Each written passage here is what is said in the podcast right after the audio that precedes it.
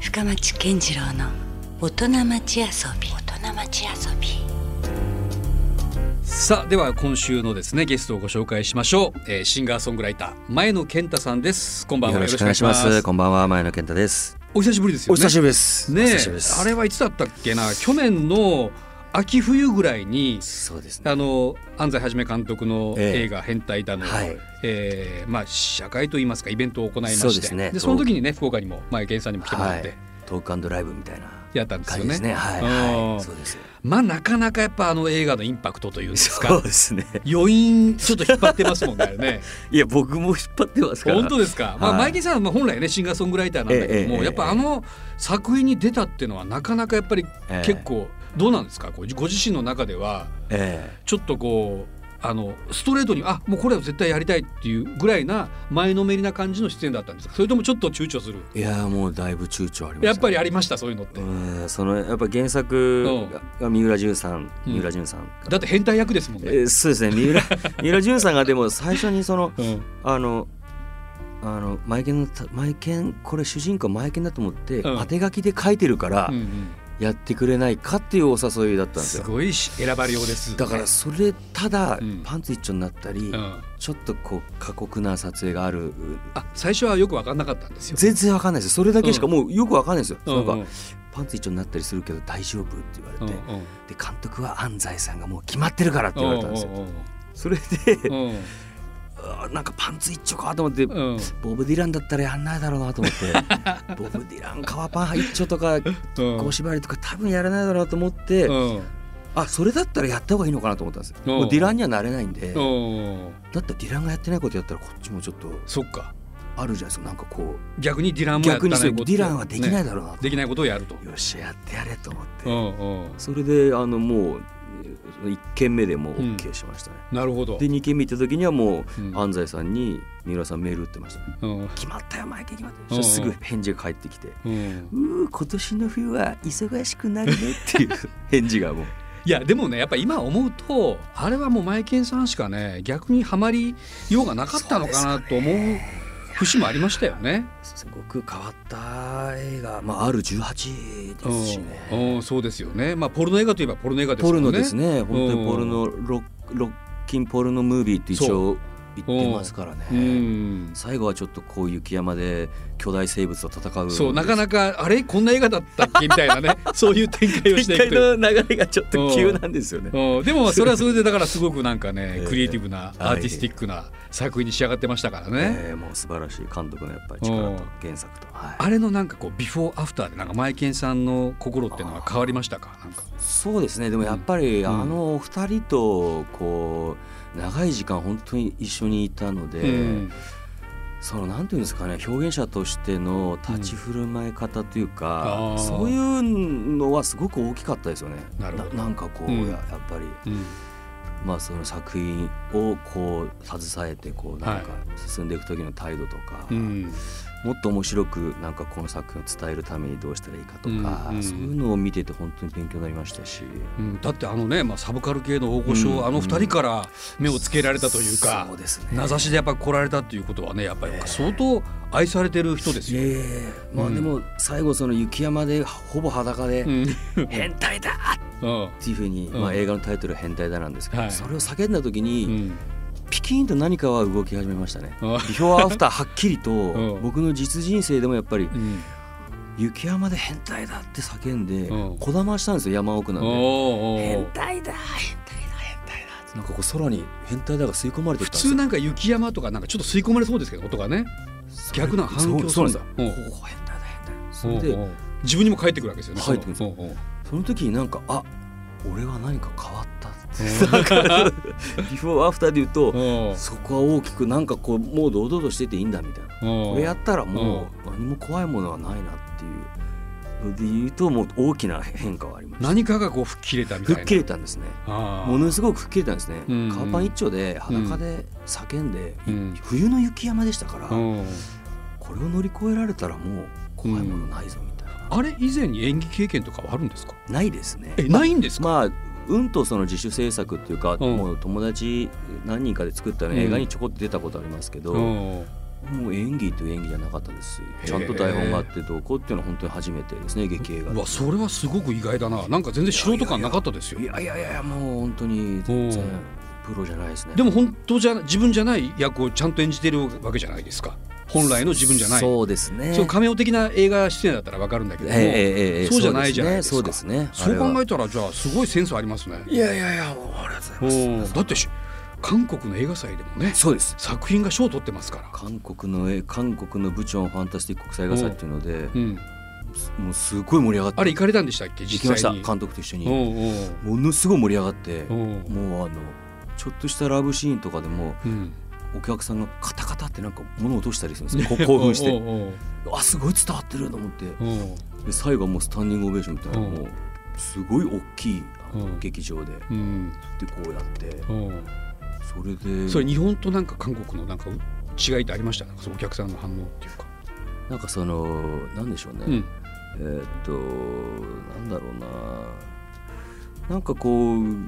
日本だとどうしてもその、三浦淳さん安西はじめさんっていうこうあのフィルターが入知っられてるからねそそうのな二んで人すよがかなり、うんてすごくそうあ絶対面白いに決あーまってるみたいはいはいうんうんうんなちょっとすバイアスがかかっちゃうんですはけいど、はい、韓国の映画祭は本当に映画祭でうんいろんな映画を楽しみにして来てるお客さんだったんで、うんうん純粋に映画をもうスッとこう、作品だけをねそうなんですよ、うんうんそれをの時に、うんあのすごいこうスーッと入っお客さんに入っていく感じはすごいあったんですよね、なるほどだから僕はもうあのシンガーソングライターっていうことではなくてうん本当になんか、ポルノスターみたい な感じポルノスターポルノスターみたいなそれ感はそれじででなんか面白いなうんもうすごい終わった後とか、うんぐわーって人が集まってきおてうサインくれサインくれへだからそうえいう何も知らないでこう見てくれた時にあの映画の威力っていうのはやっぱりすごいあったのかな。そっかじゃあむしろもっと海外で見られるべき作品なのかもいやねそうなんですよね。うんうん意外になんかこう日本は面白い面白くない感動する感動しない、うん二極化するっていう結か構ね二極化するのが多いなと思うんですけど、うんうんそのなんかうん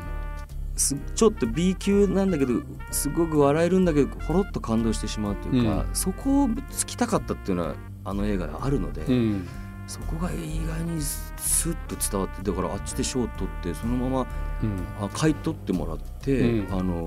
多分普通にこう公開されてるんですよねうん変態でも韓国で、うんあそれが嬉しいなと思って。うんなるほどね、はいまあ、こうやって冒頭からいきなり映画の話から入ってますけど、ええもしまだねあのご覧になってない方がいらっしゃったら今もう DVD にもなってるし、はいあのサウンドドラッグがまたなかなかなか秀逸なね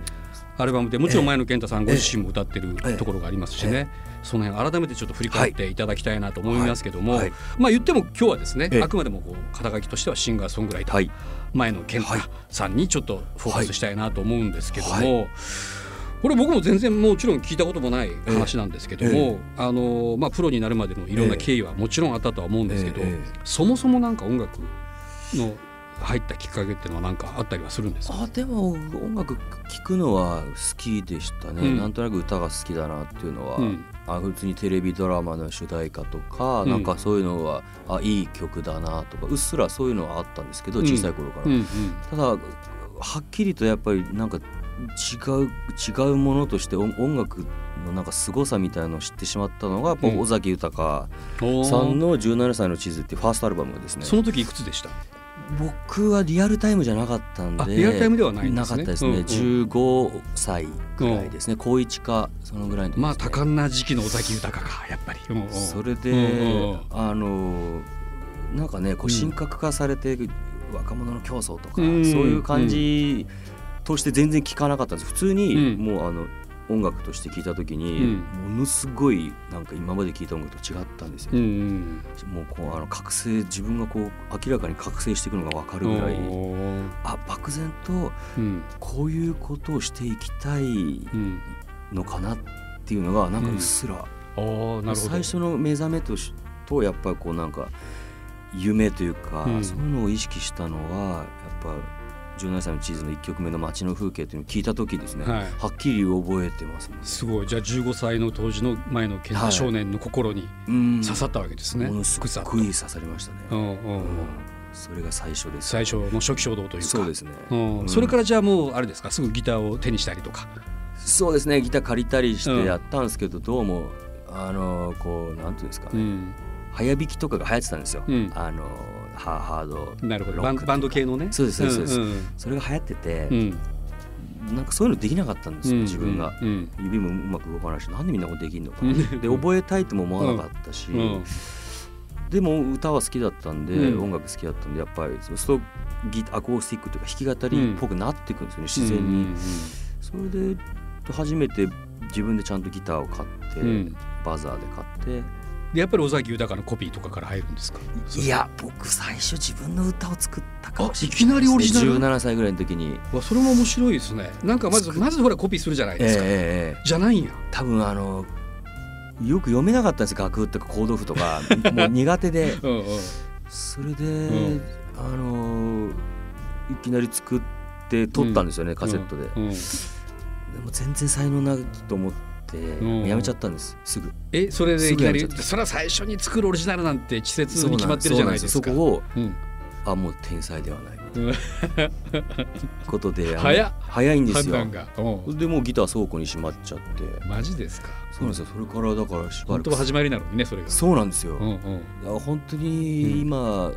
彼に言いたいことはいっぱいありますね、うん、 その当時のね前の健太いっにぱい早くいっぱいいろんな歌コピーしてう、いろんなのを取り入れなさいよってんう言んったんですけど、うんまあやっぱりちょっと早まったんでしょうその時の曲の歌詞とか覚えてます覚えてますどんなテーマだったんですかその歌詞っていうなんか何をテーマにしてたんですか君の目に映るん僕の姿はどうだいみた いな、大して恋愛もしてないのにまあでも一応ラブソングのせい なでんかそうい うだからなんかこううん大崎っぽいなんかうんうこんう感じなんですけうんど君っていう人もいないのにうんそれはおかしいですまだ覚えてますそれをじゃあ客観的に聞いた時ちょっとは恥いてもずかしい立ってもいられないもう恥もうそずうそうかなんですよ行っても立ってもいらなくなってもうテープぶん投げたくなって、しさ なでるほもそどのテねープまだ取ってるんですよあいいじゃないですかそれはなんか今聞いたら結構いやいやいやダめメででするよぐらいないやいやあれがあるかもしれないですよあれ気持ち悪いです本当に恥ずかしいもう寒い棒がいや本当にその原点をちょっとなんかね知りたい気もしないでもないですでもそこからスタートですけど、ねうん、ででもしばらく封印したわけじゃないです封か印して一人暮らしを東京に出てはじ二十歳の時始めるんですけど、うんその時にギターを倉庫から取り出してもお持っていくんですよおうなるほどそれでポツポツなんかこ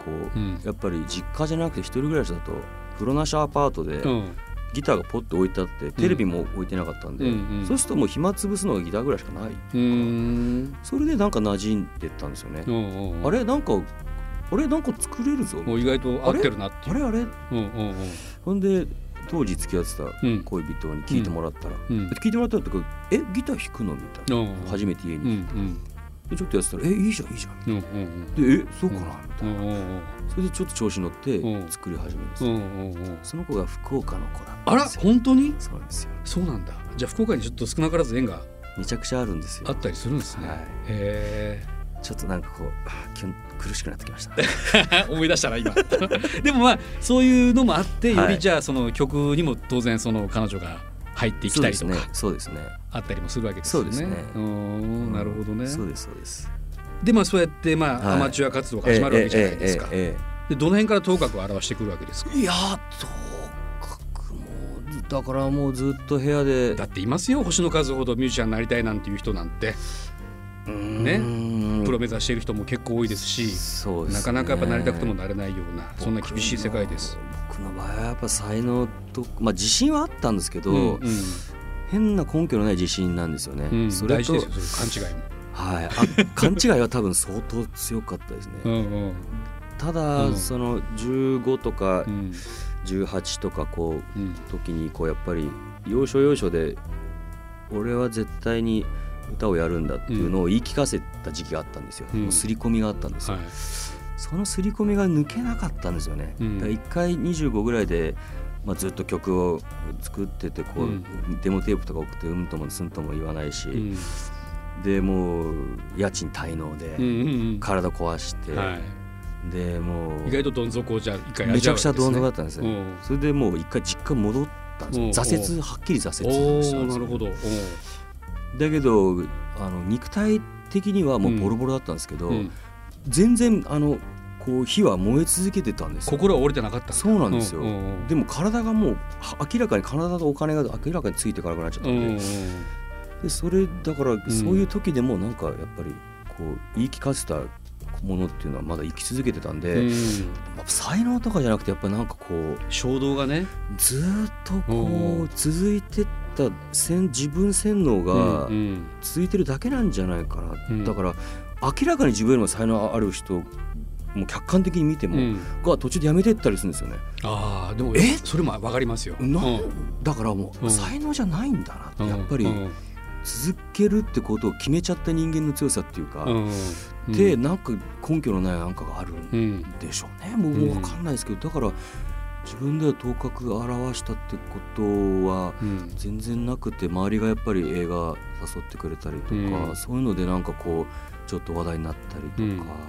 そういうことの積み重ねだったのかもしれないですね。なるほどね。うんなんかねそのもうやる気みたいな形で言うとさ、うんそれはなんかどうもこう軽くうううね、なんか当たり前のようにも聞こえるかもしれないけど、はは結局はやっぱそういうねうん意外にそういうとこなのかもねその明暗を分けるというそうなんかですね夢とか恥ずかしいですけど、うんでも夢は歌うんだみたいな、うん作って歌うんだみたいなことを決めたのってう、んなんか意外に持続うん力がある。なるほどね、うんまあでも実際ええ考えてみたら、まあ、前野健太さんといえばね、つい先日に、えーニューアルバム「さくら」リリースされてますけどもまあ、ここにも実はうんそういうなんかテイストっていうのがちょっと垣間見えるというかはいジャズな要素もあったりとか、まあ、もちろんロックフォーク、ええいろんな要素がえ詰まってますよえね。はいうん、だからなんかここに来てまたちょっと一皮むけたうん変態だを経 てまたちょっと変態したんですね。そうまさに変態した、虫のようにはいメタモルフォーメゼタモルがフォーゼがありま起した。こった前の健太さんっていうね、これね僕ね結構ハマりましたよ。あーありがとうございます。うん嬉しいです。なんかね、うんあのまあ僕的にはなんか一言で言うとね、うんなんだろうあのちょっとメローフォークなあーまあそんな言葉があるかどうか知らないですけど、うんうんうんうんそんななんかね、うんあの耳馴染みはいいんだけども、うんうんうんうんでもなんかねやっぱりこう言葉だったりとか、うんうんうんあのちょっとこう刺さってくるっていうんですかその辺がねちょっとまさにその荒木一郎さんじゃないけど絶妙なこあう聴き方してるアルバムになってるんじゃないですかこれ。ーありがとうございます。うんいやものすごくあの多分影響を受けてうん歌とかもそういうことになってるんですね。うんそのだからつかみどころがないですだから前の健太さん実は。ねねはっきりとあこういうのが好きなんやろうなとか、こういう人なんだろうなっていうのがね意外と実はアルバム聴いてても見あえにくいというかあーまさに変態です よ。うんだからそんななんかねああ嬉しいですね感じがするんでなんかもっともっとなんかね、うんこう逆に知りたくなるああそういうところがすごくあってありがとうございます。これはなんかどういうその経緯から生まれたアルバムなんですか、でもあのやっぱりうん分業制の時代のうんう歌歌謡曲っていうかまあその作詞家がいて作曲家がいうてんアレンジャーがいてまあ、歌謡曲の時代なんてまさにそうですよね。はい、その分業制スタイルっていうのうんにずっと憧れがあったんですおーなね、るやほっどぱり僕はギター一本でうんはい作って歌えるまでできてしまうのでスタイルとして、うんやっぱりこうなんか歌がもうちょっとこう物語になってほしいっていうか、もうちょっとこうファンタジーになってほしいというか、うん自分の声で歌っちゃうとまさに僕のメッセージみたいになりすぎちゃうんで、あーはいはいずっとこうアレンジャーの相棒が欲しいなと思ってたんですね。うんでまああのす次作るならうんアレンジャーを立ててっていうのはもう前々から結構なるあほっどたんですね。うんそれで、えー、と今回あのセロっていうバンドのはい原内君とか、まあうん石橋英子さんずっと一緒に演奏してもらってる、はいあと森何脇人かいいらっしゃいますよねプロデューサーっていうかそうですねね4人四人ですね四人かで、はい森は生きてるってバンドやってた岡田拓郎さん、あと、はい恋するフォーチュンクッキー」を編曲,、はい編曲された武藤誠二さん、このおー4名の方まあに四者四様というかそうですね入っていただいておーでこう作り始めたプロジェクト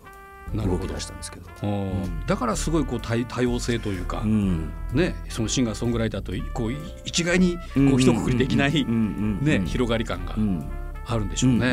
んうんそうでですね今までのアルバムの中では多分一番実はす、うんあの浮遊してるっていうかキャラクターがやっぱりうんう揺れ動いてますよね。うんそうねんはいでそれがでも決してこうなんだろうこう変にこうブレて聞こえてくるんじゃなくて、うんなんていうんですかねやっぱり前野健太さんなんですよあーねそこを一つに紡いでるのがね、うんうんうんうんそこがすごいなんかいいいなと思ったし、うんうん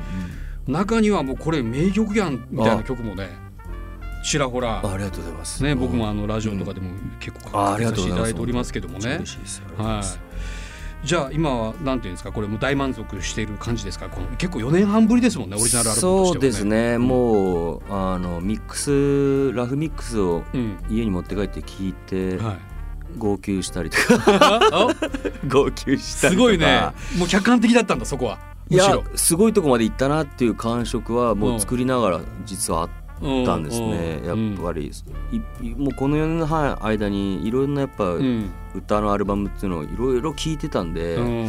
そこと比較してもこれは新しい歌いったんじゃないかっていう手応えはもう作業中からうんレコーディングの時からありましたね、うんいやでもそれすごくわかるというか、うん全然そんな自画自賛とかじゃなくてね、はい客観的にね結なんか構聞けたですねうん、まあね今本当に今前野健さんがおっしゃってるように、本当いろ何でもありの時代なんで、うんなかなかそこでねこうそこをキャッチするのっていうのがうん意外とこう簡単ではなかったりするんだけども、うんでもやっぱなんかねやっぱ改めてこう、うん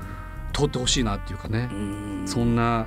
アルバムだしなんかその中に必ず12曲、うん自分なりのこうツボみたいなところがね、うんうんうん出てくるんじゃないかなと思ったりはしますけどね。